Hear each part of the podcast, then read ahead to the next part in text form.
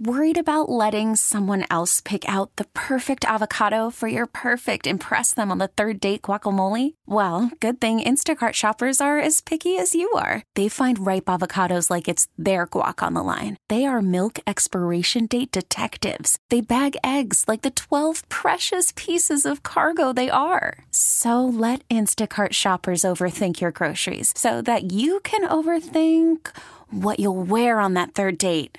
Download the Instacart app to get free delivery on your first three orders while supplies last. Minimum $10 per order, additional term supply. Now, with the MLB app, you can get baseball your way. Pick your favorite team, your favorite players, and get customized highlights, stories, and breaking news right on your home feed. Follow the action with Game Day, where 3D replays add another dimension. Plus, notifications can keep you connected to every pitch, every hit, every game. The MLB app.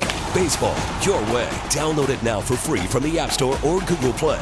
Blackout and other restrictions apply. Major League Baseball trademarks used with permission.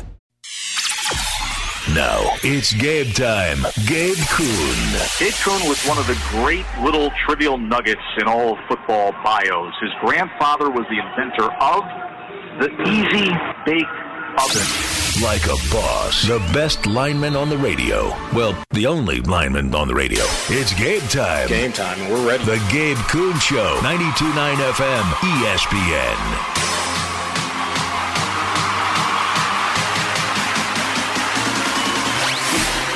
New week. We're on the precipice of week one of college football. Week zero behind us, but it's Monday, August 28, 2023. Welcome in to the Gabe Kuhn Show. I'm your host. Fresh off an allergic reaction. I'm going to have to mention that in a second. I am Gabe Kuhn, former Memphis Tiger offensive lineman.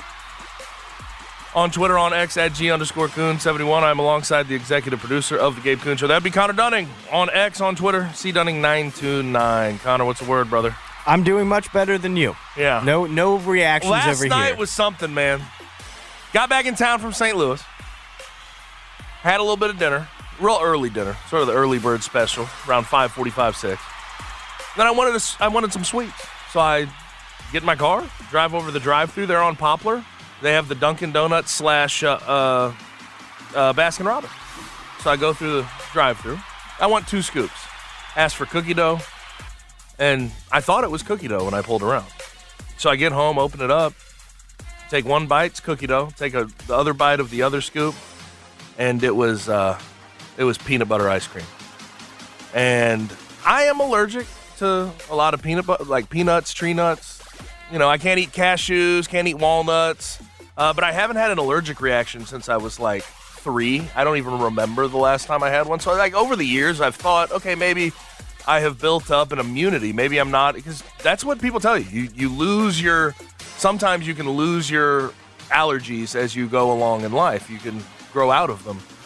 I did not grow out of my peanut allergy. I'll tell you that right now. It took about 2 hours late onset and my face was swollen.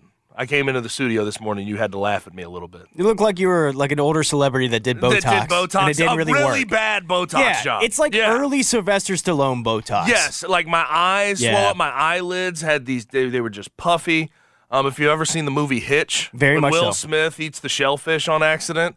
That's sort of what that that is the idea of what So I was looking like. I'm night. glad though that I now know that you are allergic to peanuts because I don't know if you've noticed. I usually eat peanut butter crackers in a in a thing of trail mix. Uh, see, I'm like not- all the time. like- and I, had no idea you were allergic. I have to. Ingest You have to ingest it. Yes. Okay, good. Yes, Good. And I ingested far too much. Because if it was just you being around it, I would have killed you six months ago. Baskin Baskin Robbins, I I want to give him a piece of my mind for that. What, do you That- think that, so that- that's frustrating? It was straight up peanut butter. It was peanut It butter wasn't ice cross-contamination cream. No, it with was straight. It, I took one bite and I knew. I know what it. I know what Aw, it tastes man. like, even though I don't eat it. That's tough. Tough break. And uh, I, you know, I started feeling a little itchy, and then an hour and a half later, I'm like, my face is numb. So Like, did you have a moment- I, wa- I walked. I walked to my uh, my uh, bathroom to look in the mirror, and I looked like the uh, the guy out of the Goonies.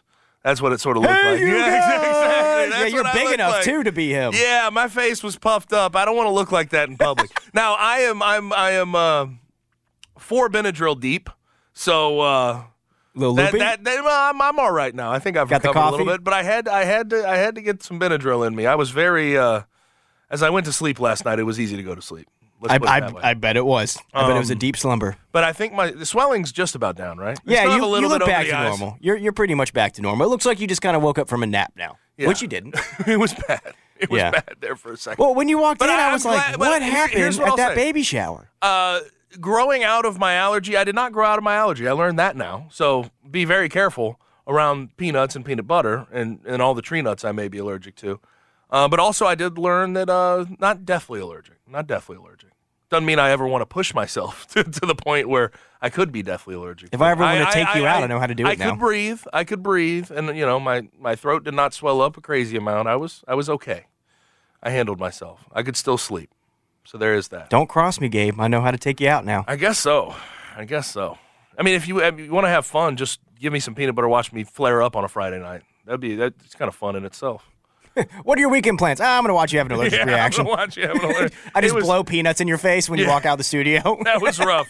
that was rough. But we have three hours to talk outside of that on the way, courtesy of 92.9 FM ESPN and yours truly. That's enough of my allergic reaction. We have week zero of college football to get to. We have some stadium funds discussion, more money discussion to have on the show today with uh, Laird Veatch, Bill Hardgrove, uh, the president at the University of Memphis, getting up in front of a mic ahead of this weekend's game, Memphis, Bethune Cookman at Simmons Bank Liberty Stadium. They talked about the stadium funds, what they expect, uh, when they expect to get started. Um, there's still some unknown, though, about how they're going to divvy up the $350 million the state has given them. Uh, the NFL, there was a lot of stuff over the weekend, a bunch of stuff over the weekend in the NFL. Josh Jacobs is back. He got $12 million one year. Um, he'll be back in a Raiders uniform at the start of the year. And Trey Lance, I, I talked about this on Friday. There was some level of discussion from John Lynch's side, GM of the 49ers, that they were going to keep him, uh, that they still sort of enjoyed him. They didn't want to fall into the trap of having quarterbacks go down and not having one in the NFC Championship like they did last year once Brock Purdy went down. Uh, but they ended up trading him. And I am surprised at the taker, Connor. I'm surprised that the Cowboys are the team that went out of their way to trade a fourth rounder for Trey Lance. But what does that mean for Dak? What does that mean for that team? Are they trying to develop him? We will talk about that as the show rolls along. Hop into the Blitz around 6:30, and big big Blitz conversation is uh, Jim Harbaugh in his presser today. And I, I I get the feeling he's kind of upset with being suspended for three games and the NCAA issues he's in. Um, but leading into Week One versus ECU, he stepped up to the mic and talked about the status quo in college football being unacceptable, revenue sharing needs to be on the table now with these big TV contracts, and the players need to get a cut of the revenue being generated.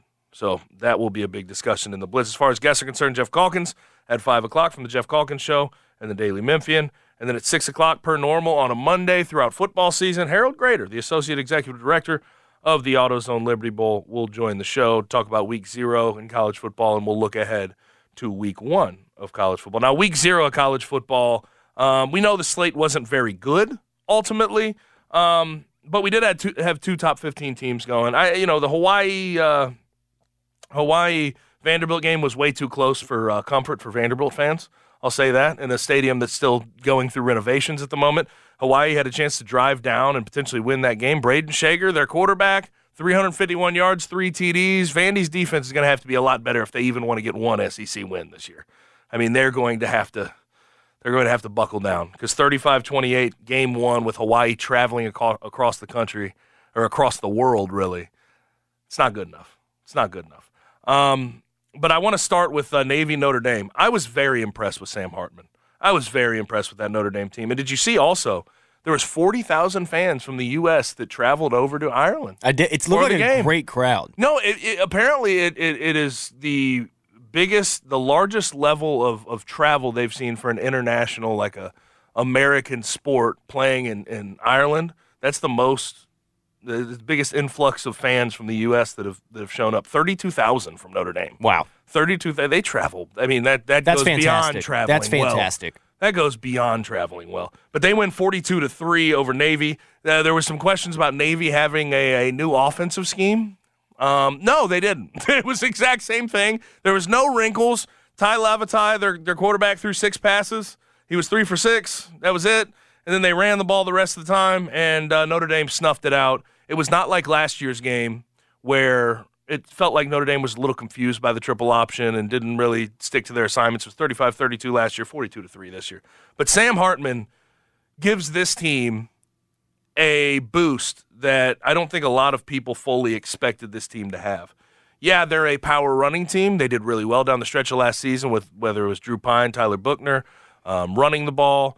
Um, you have uh, uh, Audric Estime, who's just a big, massive back. He was great down the stretch of last season, and they still have that in their repertoire. They have a good offensive line led by Joe Alt, who's their left tackle, who will likely be a first round pick. But now they have a pass game to match. And we know defensively that's what Marcus Freeman's going to hang his hat on. But Sam Hartman, 19 for 23, 251, four TDs, zero interception. He's just he's doing exactly uh, sort of the, the the same as far as what he was doing at Wake Forest, spreading the ball around, uh, being very efficient with the football, and being a massive playmaker, creating big plays for the pass game. And Notre Dame's been missing that. They missed that last year with Marcus Freeman in year one. That that's what I was. You just nailed it. The thing that I noticed when I was watching the game was how much he was spreading the ball around. The most receptions that one of his receivers got was four, and I think that I think four or five different guys had three or more receptions. So he was really using the entire field. And a guy, another guy that you know running the game that you didn't mention was Jeremiyah Love. Yeah, every time good. that dude touched the ball, it was a first down. It was Yep. fun. Like every time he was in, because I was like, oh, there's a first down coming right there. I think he averaged like ten yards per carry. So. It was a, a, a dynamic offensive showing for Notre Dame. And what I liked about it is they put Navy to bed pretty quick. Because, like Yep. you said, last year they struggled with it. It was like, it was over. Navy fast. Navy had no chance. They had no ch- they just had no day. shot. It was bad. It was really bad, and I, that's not that is not the ideal game one for Brian Newberry year one as head coach.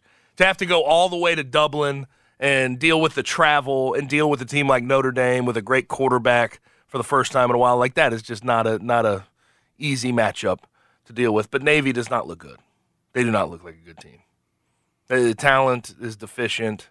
They look. I mean, I always had questions about. Okay, you you fire Ken Niumatalolo, who was great for years and years and years at Navy, and got them to the heights that they'd never really reached, at least in the 21st century. And you bring in Brian Newberry, who was his DC. There was no switch up. It was the same exact team they ran out there, and the same exact schemes, same exact everything. I, I always had questions about Navy getting rid of, of Coach Ken to go bring in Brian Newberry, who was still on staff. It's- Yeah. you're you're not changing up anything. I guess I have questions about what's the point of making that change if you're getting rid of the guy that made it work. You Right. know what I mean? Like he he could make that offense work. He could make that play style work. I'm not sure firing by- him and basically doing like, hey, we're going to do the same thing with somebody who who didn't do offense. He did the defensive side of the ball. I it didn't make much sense to me. Isn't there, especially with the changing landscape of college football as a whole? I feel like you know Navy has to understand. Like firing Coach Ken, I thought was ridiculous. I know they have struggled the last few years, but you do have to accept at some point at Navy and the conference you're in in the AAC, like you cannot. You- You're not putting together NIL deals. You're not going to be able to recruit at a high level. It's just going to be harder for you to There's a ceiling. to get to the point where you were under under Ken Niumatalolo in the new age of college football. There's always going to be a ceiling, and I think that ceiling's even lower than it than it has been in the past because you cannot do the same things in recruiting that others can. Like, and it's not unlike some of the academic issues where where you run into Stanford and Cal and and teams like that. Like they have struggled uh, because of the academic standards they hold their people to. But I mean, you have academic standards.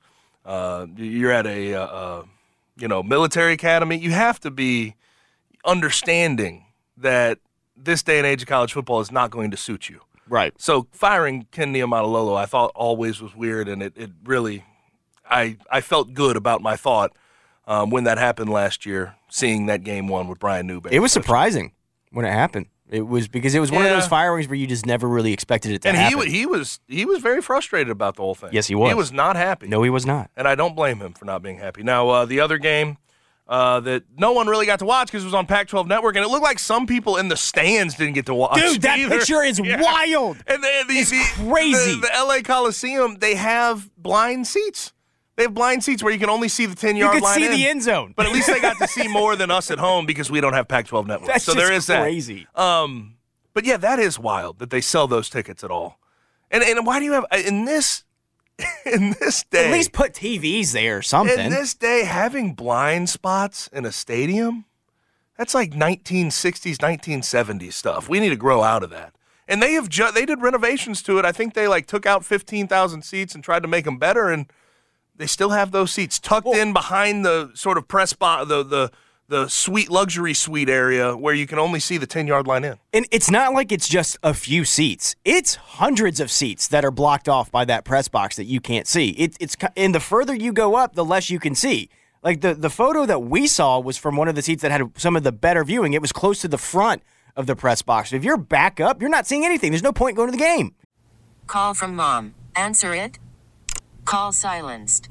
Instacart knows nothing gets between you and the game. That's why they make ordering from your couch easy. Stock up today and get all your groceries for the week delivered in as fast as 30 minutes without missing a minute of the game. You have 47 new voicemails. Download the app to get free delivery on your first three orders while supplies last. Minimum $10 per order. Additional terms apply. We get it. Attention spans just aren't what they used to be heads in social media and eyes on Netflix. But what do people do with their ears? Well, for one, they're listening to audio. Americans spend 4.4 hours with audio every day. Oh, and you want the proof? Well, you just sat through this ad that's now approaching 30 seconds. What could you say to a potential customer in 30 seconds? Let Odyssey put together a media plan tailor made for your unique marketing needs. Advertise with Odyssey. Visit ads.odyssey.com. Yeah, Nuts. U- USC. I think you take them more seriously than they than than you have with Lincoln Riley as as the coach now. Like I mean, you know, Clay Helton was a big unmitigated disaster, but I think a lot of people during that time started to take USC with a grain of salt. Like, oh, the LA fans, do they really latch on to USC? What's the fan base like? Uh, I think we were getting to the point where we're starting to take them more serious, but they always give you some reason to sort of back off at least a little bit. On the field, though, the big back off I have from from USC. It's not quarterback. It's not offense. Caleb Williams was phenomenal. I mean, he dropped the snap, picked it up, and threw it threw a bomb to Tahj Washington that was 50 yards in the air. He was 18 for 25, 278, four TDs, zero INTs. Didn't really get to run the ball all that much. But Connor, it's a defense, man. Like I, I, I hate to be this guy, and I don't think like there's some people that I've talked to that think that Lincoln Riley could be on the hot seat pretty quickly, and I don't necessarily think that. USC has been irrelevant for a long time in the in the 21st century since uh, Pete Carroll left. Um, and, and I thought year one was above and beyond what it should have been for Lincoln Riley. I mean, getting to 11 wins. Yeah, they lost twice to Utah and got embarrassed in the Pac 12 championship, and that's tough. But 11 wins, something that that fan base can latch on to, that was big. Um, defensively, they better get it going, man. They, he, I don't know what Alex Grinch has on him. This is the same DC he's had for years and years and years whether it was Oklahoma, now at USC, he has kept this guy around and they've underachieved even with the talent they paid for through NIL this offseason. Bear Alexander was solid, was but he's getting, he's getting double teamed consistently. They have good linebackers, they have a good front seven, but they're not stopping anyone. And, and like there was consistent, like consistently, you look at what Alex Grinch does. He's unnecessarily aggressive for no reason. Like there was this third and 22 where Chevan Cordeiro dropped back, San Jose State quarterback. They run this really exotic blitz and they twist the linemen and they, you know, try to get after the quarterback. He escapes, runs for 22 yards on a third and 22, sets them up for a for a score. It, it's just, I don't know what Alex Grinch has on Lincoln Riley, but the level of attachment that Lincoln Riley clearly has to him just has me asking questions. There's no reason this guy should still be attached at your hip when he has been the reason you've fallen short so many times. The one thing I really noticed from watching the highlights, because like you said, I wasn't able to find the game, and I, you know, to be honest, did not try to find the game because it was so difficult to to watch. They look like Oklahoma. It Yep. looked like an Oklahoma football game. It You're really never did. worried about quarterback play. Never, never worried about, the, the offense. offense. You know is going to show up, Yes. but they give up big plays. It's not that they give up. They allow teams to drive. It's that they'll give up the huge play, the 22 yard Yes. scramble, or the big pass that, Yeah. that scores a touchdown because They're they do send guys so much. And it's like if their first line of defense doesn't get to the quarterback or can't get the running back, there's nothing there.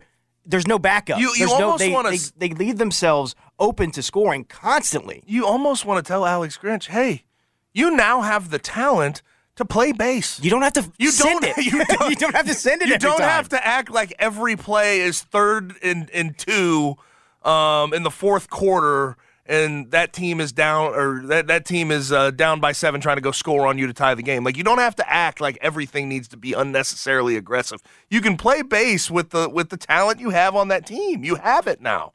Stop acting like you don't. He had it at Oklahoma as well, but he is just stuck to this script. Um, but I, I, I hate to say it. I mean, a lot of people think that this USC team, with the wide receiver talent, with the quarterback talent they have, and, and they thought, especially with the defensive talent they brought in, they said this is probably the best chance that you know Lincoln Riley and this USC team is going to have to potentially get through and uh, compete for a national championship. I feel the same way I feel about every Lincoln Riley coach team about this USC team. At some point, late in the season, they're going to get upset, they're going to get beat, and it's going to hurt their college football playoff chances. That's how I continuously feel. I mean, uh, five of their last six games, think about this Notre Dame at Notre Dame, Utah, uh, versus Washington, at Oregon, versus UCLA to end the year. They're go- like, does anyone expect them to run the table and, and run through all those games and win them? No, It they're going like- to drop one. They're, it's, inevitable The- I- to me. to- in my opinion, I think we're going to get to that Notre Dame game, and it's going to be an undefeated Notre Dame, undefeated USC. It's going to feel like a big, game. big game. I would not be surprised if Notre Dame just takes care of business in that one. If they just take care of business, because like you said, it seems like one of those Oklahoma well, teams. Notre Dame past. may not be undefeated. I mean, they're going to have to go through Ohio State. Oh, that's right. I in forgot September. about that one. I but forgot uh, I mean, it could be a one-loss Notre Dame versus one. undefeated. Right. But SC. no, there's no way they get through Notre Dame, Utah, California, Washington, Oregon unscathed. They're going to lose one of those games. it's just it seems inevitable, And right? I, I still think they're a very good team. Like Caleb yes, Williams lives up to the hype. That dude is v- extremely talented. as much as I think Lincoln Riley is probably, I mean, he's one of the best coaches in college football. I think he's one of the best offensive minds in college football. There seems to be this, yes, high ceiling, but a ceiling for what he can accomplish, especially with Alex Grinch as the defensive coordinator. It always comes back to bite them at some point. And I think this year is going to be the no It exception. it's going to be the same thing. just listen, San Jose State. No offense to them, they shouldn't be tw- putting 28 on USC. No. And it, should, it was what? It was 21 to 14 and a half. 14 and a half. And that's when your starters are supposed to be playing and playing out of their minds because they haven't played another team the entire camp. They should be hungry. It was 21 14. Go look at the average average yards per catch by the receivers. that tells you the story right there. They were giving up those big plays. It's not the little ones. It's the big plays they kept giving up. It's it's wild to me. It's wild to me. Now uh, we do have uh, Tigers versus Bethune Cookman coming up this weekend on Saturday, um, so that'll be fun. Pack the Liberty uh, Bowl, pack Simmons Bank Liberty Stadium. I I mean, as much as the program has to show their value, I think the fan base has to show you their value. Uh, that was a lot of the sort of discussion being had today when Bill Hardgrove, the new president of the University of Memphis, Laird Veatch, came up uh, in their in their game week presser. Um, that was a lot of the discussion, but the stadium funds came up again, Connor. And I, there's some hope. They seem hopeful about getting what they want um, in this whole thing, but at the same time, no final decisions have been made. Uh, and Laird Veatch basically put it all out there. The AD he said that Memphis does not know when the school will find out how much money it will get for stadium renovation. Uh, it says the city has some deadlines coming up as far as that is concerned, so we may learn something soon. But he's putting some deadlines on when they want to get work started. He says early to mid January is when they want to get the renovations going.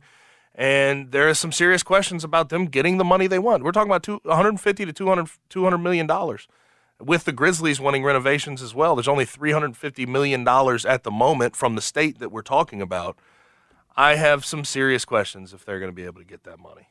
Because I feel like you're sort of in a lose-lose situation with the Grizzlies and the and the University of Memphis in a lot of ways. Yes, I think in a in a perfect world they'd be able to split it up. Everybody everybody'd be hunky dory. We'd all be happy. But I know that's not how this works. With money, no. It's never that simple with money. And it sounds like, you know, I do hope that there is a way that they could come to a compromise where the University of Memphis gets some money. I don't think there's a pathway to Memphis getting the amount that they want. Yep. It seems like that's going to be difficult to do. Um, and it, and it stinks to say, but the Grizzlies, I feel, do have a little bit more leverage in the yeah, conversation. 100%. Yeah, not Yeah. even close. Yeah. They can leave town. University of Memphis can't. We've talked about that. We're beating Right. a dead horse on that and one. unfortunately, that's kind of the discussion in a nutshell. That's Yes. kind of it. Listen, the Grizzlies have the leverage in this conversation. We have to make sure that we give them what they need It, so it that almost they feels stay like in a, Memphis. it's a, it's a who would I rather piss off conversation. yes. and that's unfortunate. And unfortunately, I would rather piss off the University of Memphis while fully understanding and agreeing that they do need the renovation money, and it is and it is important for the University of Memphis to get that money because of all the conversation that's happening. That's why it's such a complex, nuanced conversation that can kind of be, but unfortunately, it can be boiled down to Grizzlies can leave, Memphis can't. I think it would be more beneficial to give it to the to the University of Memphis if you had assurances that this was going to put you in an upper percentile if you to- to be in a yeah. power conference. That's the issue you have. Is yeah, you're paying for stadium renovations that are desperately needed at the Liberty Bowl. Like you need those renovations done. You need to update the stadium. You need to have a better fan experience. All that. But I don't think it guarantees you anything when it comes to the power structure of college football and college athletics. I don't Right. think it does anything for you. And I think also, like, there is a point out there with FedEx Forum where you do kind of kill two birds with one stone. Like, the, the University of Memphis basketball team plays there. That, That- does that help. is also true. That does help. And and you also don't want the Grizzlies to leave. It's it, who do you want to piss off more is is the final question here. And I think that that answer becomes obvious. One can move, one doesn't have to. One one cannot. So there is that. I uh you know, it's frustrating for me because I think that the Liberty Bowl has been needing renovations, upgrades for a long, long time. Right. And it's frustrating that they can't find the money, you know, within their their system. They have to rely on state funds consistently to make this happen. Well, Right. and I think that that's that's also part of the problem for the University of Memphis because I think from a state level, when you look at it, they say we have a professional sports team in the state of Tennessee that we cannot afford to lose. We just they the state of Tennessee can't afford to lose the Grizzlies, so they're going to give the money to the, to, to, to the Grizzlies Grizzlies. over or the over the University of Memphis. But again, I still hold on to hope at least that there is some way Memphis can get enough money to do some renovations on on the Liberty Bowl. I feel like there's two options here, and neither of them are all that being- fun. I'm being hopeful. the, neither of them are all that fun to me. And, and again, who knows what type of money influx like is actually being talked about behind? We know about the 350 from the state, but I don't know what else is on the table. Um, I think one option is all the money goes to the Grizzlies, whether you know 350, 400 million dollars. They update FedEx Forum, they transform that place. We all love FedEx Forum for University of Memphis games and for Grizzlies games. I think the second option, which is kind of a risky option, you split up the money, you sort of piss off both in the process because they're not getting exactly what they want from a from a money influx standpoint. And I don't think either of them ultimately get the full renovation s- scope that they want done done if you split up the money. Uh, the money we're talking about, at least that 350 from the state. I guess the That's the second option, and I don't know how much that, that I don't know. I don't know if you uh, make anyone happy with that option necessarily. Well, that's where you almost go to the Grizzlies and you say, listen, this is the situation. Y'all know it. We want to give you all the money to renovate. We want you to stay. We want to show that there is a relationship between Memphis, the Grizzlies, the state of Tennessee, all that good stuff. What is the number that's going to piss you off the least? That's just Well, write it. you What- know- well, you how know- you much, know what the What's the least amount of pissed off you will all be they want, what in they a want, split? what they want, whether it be 400 million dollars, 350 million That- dollars. that's what I'm saying. Yeah, Listen, that's that's what pisses them that's off why the least. I would say. I And would that's say. like all well, of- that's why you have to be like, listen, you're not going to get the full thing because we we, we, we want to give money to Memphis. We want to give money to the university. What? I- how much are you willing to give to the University of Memphis? Like how how much are y'all willing to to be cool with this the this split? whatever's left after we get everything we want is what the answer would be. Let's be honest. Like we're not living in a fairy tale land here. They're going to get what they want. They're Yeah. serving their self-interest and I get it. Right? They need assurances from the city that they can get the money to renovate, get, you know, uh, have the support. I mean, I, I, I understand it. Um, I, I did mention this on Friday. I think one's an appeasement Yeah. for the FedEx Forum. I think it's more of an appeasement, and one feels like a growth opportunity. But the appeasement, unfortunately, is more important in the given moment to keep the Grizzlies where they're at in Memphis. I'm so tired of talking about things with the University of Memphis and not being able to do stuff because of money. It's Yeah, driving money, me money, insane. money, money. It's Yeah. driving me insane. Thank God there's a football game this weekend. Yeah. In which case, let's go ahead and change the subject then. Um, when we come back from the break, we have some FIBA World Cup to talk about and an interesting comment about World Championships.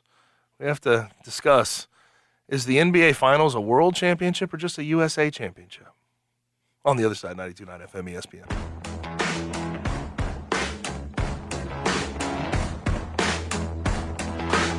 Guests appear on the Smile Center hotline. Now back to the Gabe Kuhn Show, live from the Service Master by Cornerstone Studios on 92.9 FM ESPN.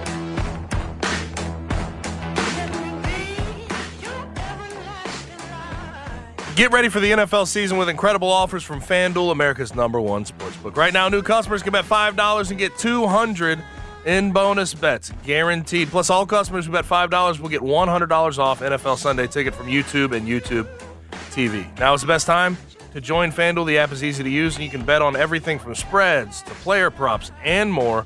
So visit FanDuel.com slash Gabe, K-G-A-B-E-K. That's my promo code, and kick off the NFL season with an offer you won't want to miss. FanDuel is the official partner of the NFL. You must be 21 plus and present in Tennessee. First online real money wager only. $10 to first deposit required. Bonus issued is non-withdrawable bonus bets that expire seven days after receipt. Restrictions apply. See terms at FanDuel.com slash sportsbook. If you have a gambling problem, call Tennessee Red Line 1-800-889-9789. NFL Sunday ticket offer ends 9-18-23. No refunds. Terms and embargoes apply. $100 off NFL Sunday ticket, not YouTube TV. YouTube TV base plan is required to watch YouTube TV. Redemption requires a Google account and current form of payment. Commercial use excluded. Subscription renews. Cancel any time. Now the FIBA World Cup rolling along. USA 2 and 0. I love the freak out. I always love the freak out of the roster.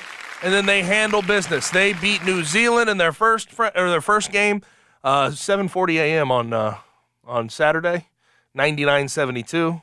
It wasn't. It really wasn't a good performance, but they still won 99-72. 72. Paolo Banchero was sort of the hero there. He looked really good.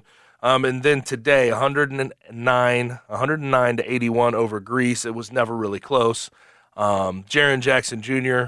Uh, offensively, is not getting as vo- as involved as as you might want now that the tournament has started. There's other guys that are getting their game off. I'll mention Austin Reaves in just a second. He had nine points, three rebounds, but his defense just continues to pop.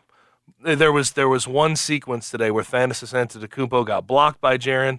Uh, there was a run out. USA misses a layup on the other end. They get another run out, throw it up to Thanasis Antetokounmpo, and Jaren Jackson blocks him again. He sort of sunned him. He sunned him in that moment. Let's Yeah, honest. it, it, Jaren's been pretty amazing on defense. He's just got to stay on the court, and it's all the things that we've been talking about before. Just making sure you know you're not too aggressive with some blocks, screen assists, things like that. Just making sure he's not fouling too much so he can be on the floor. Because when he's out there, it's you can tell how much he disrupts the offensive offenses of every single team they play against. Yes. Now, um, before we get back into that, because there was some interesting uh, Legion hoops, we're gonna have to have some beef with them in a second. Yes, we They- will. They uh, they painted a sort of a couple of quotes, one from Steve Kerr, one from Jaren Jackson Jr. as responding to each other. That's not what it was. Um, but Austin Reaves, I uh, I'm impressed, man. 15 points, six assists, five rebounds. He's he is a ball player. He is truly a ball player. And uh, one of the one of the big stats of today, uh, the only Team USA players with at least 15 5 and 5 since 1994 in a game. You know who you know who it is? You know who the Since only other 1994. You know who the only other person is? Only other person. Only other person. Is it like LeBron or It's Kobe? LeBron James. LeBron. LeBron James. In 06 was the last time 15 5 and 5 was a stat line. Austin Reaves did that today. Austin Reaves, third best ever. I guess so. That- are those conversations Hey, starting? Here's what I will say: knows? the Lakers getting him for like fifty-six million dollars is nuts. Yes. do- that does feel like a huge steal Did, now. did you see also that no one? Apparently, there were no other offers on the table because everybody thought everybody was under Well, the impression that the Lakers would match? That done. yeah, that they would match no matter what happened. So yeah, he's the bargain for them. He's. I, I understand why some people dislike Austin Reaves. I Um, think I think the dislike. I mean, well, listen, he's a Laker. He's a flopper. You know, he's he's a decent player, so that can get in the way. I But be- I, I feel like there's a little bit too much hate spread about Austin Reaves at this point. I feel like it's it's uh it's gotten to a it's gone It's a, a little bit- overboard. it's a bit overboard. And here's what I'll say about the flopping. He he did he does flop. It's not like he flops every play. We got to relax. It's he's game- not but- he's not James Harden or Trae Young out here. He but- doesn't flop as much as they Eh. do. At least usually when he does flop, there's some point of contact. Well, I'll say this: if you're on a team with LeBron James and I can notice you're flopping, you're doing you're, you're definitely going a little bit overboard. But he's, I mean, that's part of the game, though. Like Yeah. that's gamesmanship. He he can hoop, man. He's a hoop. He's a gamer. He's gonna knock down the shots when you throw them to him. He's better on defense than people give him credit for, and he can move the ball. He's a Yes. good player. Yeah, he does it all. I mean, let's be honest. He's he's uh, defense maybe a little quicker of foot, but he tries, which is I mean, He two years ago when the Lakers were not any good, um, the reason he played so much, he wasn't doing much on the offensive end, but he tried. He gave effort. That, that's what that's what got him to where he's at now. Is just being a guy that that brought energy every night, and you're seeing it uh, with this FIBA World Cup team. Um, now, I, Legion hoops. I uh, I want to put this out there because today in the media and like certain platforms, uh, whether it be on Twitter, on Threads, whatever the hell, Instagram, I feel like we paint things uh, unfairly. But Legion Hoops put out a tweet uh, yesterday saying Steve Kerr said Jaren Jackson Jr. has the ability to block everything. Sometimes he needs to dial it back. He's foul prone in the NBA. You just want him to let it go because he's too important to us. End quote. And that was, you know, in camp when they were sort of talking about Jaren Jackson Jr. how good he was playing. Um, now Legion Hoops made it seem like Jaren Jackson Jr. responded to Steve Kerr when that's not what happened. They just asked him about his play style. He said, "If I'm going to be less aggressive, I'm going to bring less rim protection. Pick one or the other. Do you want me to be great or not?" I, I feel like the Legion Hoops needs to be a little bit more responsible than this and putting it out and trying to sort of pick one side, pin those guys against. I can other. tell you what it is. It's the engagement farming. Yes, of course. The engagement farming is starting to ruin social media, and it is really making it difficult to to follow things because Right. that Jaren Jackson Jr. quote was from the season. Yes. because it was from the regular, like NBA regular season. He was talking about the Grizzlies, not FIBA. Yep. And they do, and they made it seem like he was directly responding to Steve Kerr. And When as the internet not. does, they did not read into it. A lot of people just didn't even click on the link. They just straight up took that tweet as it was at face value, and they ran with it. And I saw people that were like, "Jared Jackson Jr. needs a needs a better attitude." And it's like, y'all know who we're talking about. if you watch Jared needs a better career- attitude. He's got an Yeah. amazing attitude, you idiots. It's Yeah. just it's such silly engagement farming that is uh No. it, it's it's unfortunate to Now, see. if I'm breaking down the quotes, I think Steve Kerr is more right than Jaren Jackson Jr. Steve Kerr is right.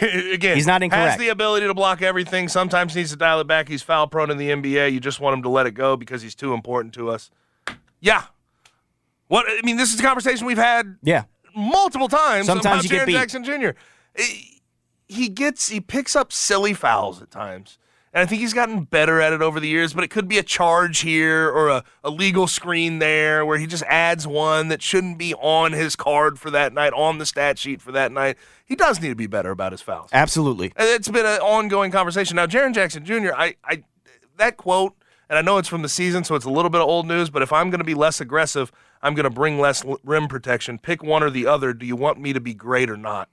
I don't think this is a choose your side thing. No. I think you can bring the same amount of rim protection and foul less. Well, I thi- Jaren I, think I think it's about learning a- and growing older, and I think Jaren's gotten better over the years at challenging people at the rim without fouling. Absolutely, So just keep going sure. down that path. Like I, I don't think it has to be one or the other. When he was on the podcast with Paul George not that long ago, he talked about how he has to work on his fouling that so that he can stay on the floor for the Grizzlies. He knows exactly. He knows that it's a problem. Steve Kerr is absolutely right. It's just that quote had nothing to do with what Steve Kerr said, but Steve Kerr Yes. is right. Jaren Jackson Jr. has to work on his fouling, but he knows that. Everybody knows that. It's not a secret, and he has been working on it. He was much better last year. Hopefully, we see some more improvement this year. All right, now um, we have world champion conversations. I I I, I am. Uh, I think it's kind of been split up the reaction to this, but Noah Lyles is a track and field star for the United States of America. Uh, a couple gold medals, um, but he he had an interesting quote over the weekend about NBA champs or champs in the United States calling themselves the world champs. This is this is what he had to say. World champion of what? The United States? You know, the thing that hurts me the most is that I have to watch the NBA finals and they have world champion on their head. World champion of what? The United States? Don't get me wrong. I I love the US at times. but that ain't the world. That is not the world. We are the world. We have almost every country out here fighting, thriving, putting on their flag to show that they are represented. There ain't no flags in the NBA. That is really dumb. I'm gonna be honest. That's it- I'm gonna incredibly be honest. stupid. That was I'm like sorry. a bad Chris Rock impression he was That- trying to do. Yeah, that was really chips bad. are what? Listen, Yeah. I get that. No, like track and field and uh, any team sport, completely different. By the way, altogether. Like you, you are competing as yourself out there, unless you're in like a four by one team, four by two team, you know, in a relay. But uh, no, when we're talking about the NBA, that is the world champ. I'm sorry, we're we're not talking about like uh, you know national teams here. We're talking about the best team in the world at playing basketball. The Denver Nuggets last year beat everybody in the NBA, got there to the top. Do you do you even like sit there and, and debate whether the NBA is not the best basketball league in the world? Like, there's no question, right? There's not even a question. None. There- and it's there's all, no all question. the all the good international players come to the NBA, just like with Major League Baseball, right? NFL's a little different because football's not really a international sport the way that those other two are. But I look at what he's trying to say here, and I it just completely falls on deaf ears. The Denver Nuggets would beat any international team that you gen- generally assemble, right? Like I, people will talk about like national team of Greece going against the best team in the NBA. Well, I mean, if it was in the end of the day, Giannis Antetokounmpo plays for the Milwaukee Bucks, right? We're not talking about national teams versus NBA teams. We're talking about all the leagues around the world who would be the best basketball team assembled on the floor any given night. That team was ultimately in the NBA. Yeah. So they are world champions. I don't I don't really get the the the, the point he's making ultimately. It would be a bloodbath if you put the Denver Nuggets versus the best team in the Spanish league. It would be a, I mean we had Mets 92 with two f- first round picks going up against G League teams. Like that's what we did for Mets 92 and they were in the finals of the of the French A League. So like I, I I'm sorry. In the end of the day, yeah, it's the NBA championship, but but ultimately, the team that wins the NBA championship is just sort of by default the best team, best basketball team in the world. I understand what he's trying to say. I just think the NBA is a bad example of it because it is widely known and not and this and it's just not disputed. You can pretend it's it, but it's just not. Every single player in the world that plays basketball wants to make it to the NBA. Aspires to be in the Period. NBA. That is the highest level that you can go. The best players in the NBA, you could argue the three best players are are international players.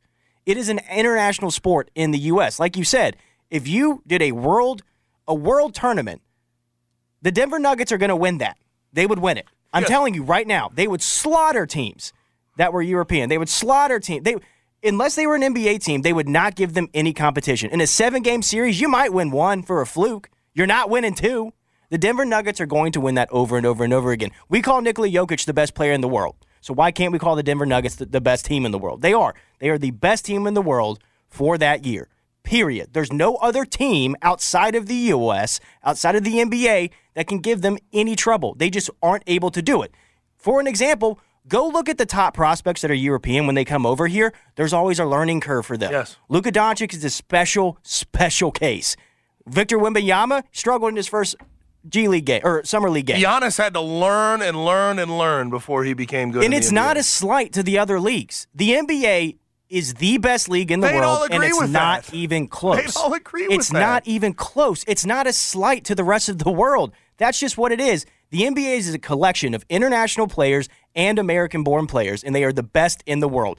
Every single team in the league has guys that aren't from America on those teams. They are the best teams in the world. By his definition, you can only play an international tournament with with national teams, and then that's the only way you could call yourself a world Champion. And guess what? If we send our if we send our best guys, let's be honest about it. Let's be straight up honest about it. If you sent the best players in the world that are American born in the NBA, They're nobody, winning. nobody's beating the U.S. team. yes, it's it's. I, It's I a just- silly conversation. I, I think it's, a, sem- very it's a silly con- it's a- conversation. It's, it's semantics. It's straight semantics, Jinx. But it- it's it's semantics, and I I'm not here to argue semantics. I know that the team that wins the NBA championship is the best team. in If the you world. have to the best basketball team collection of basketball talent in the world. If you have to open dictionary.com to argue this point, you've already lost. And listen, people have brought up the MLS. Well, what about the MLS? Well, there's multiple there are multiple professional leagues in the MLS or uh, not MLS in, In soccer. that have amazing players throughout And it. the MLS Messi's is no in good. the U.S. right now. Like, what are we talking about? It's But the MLS is no good. But the right? MLS Yeah. is no good. But what I'm saying is that Not everything's Soccer, equal there are multiple leagues across the world that you could argue, hey, that's the best one, that's the best one, that's the best one. A lot of people consider the Premier the best. I have no problem with that. But if you did an international tournament, teams are going to beat each other.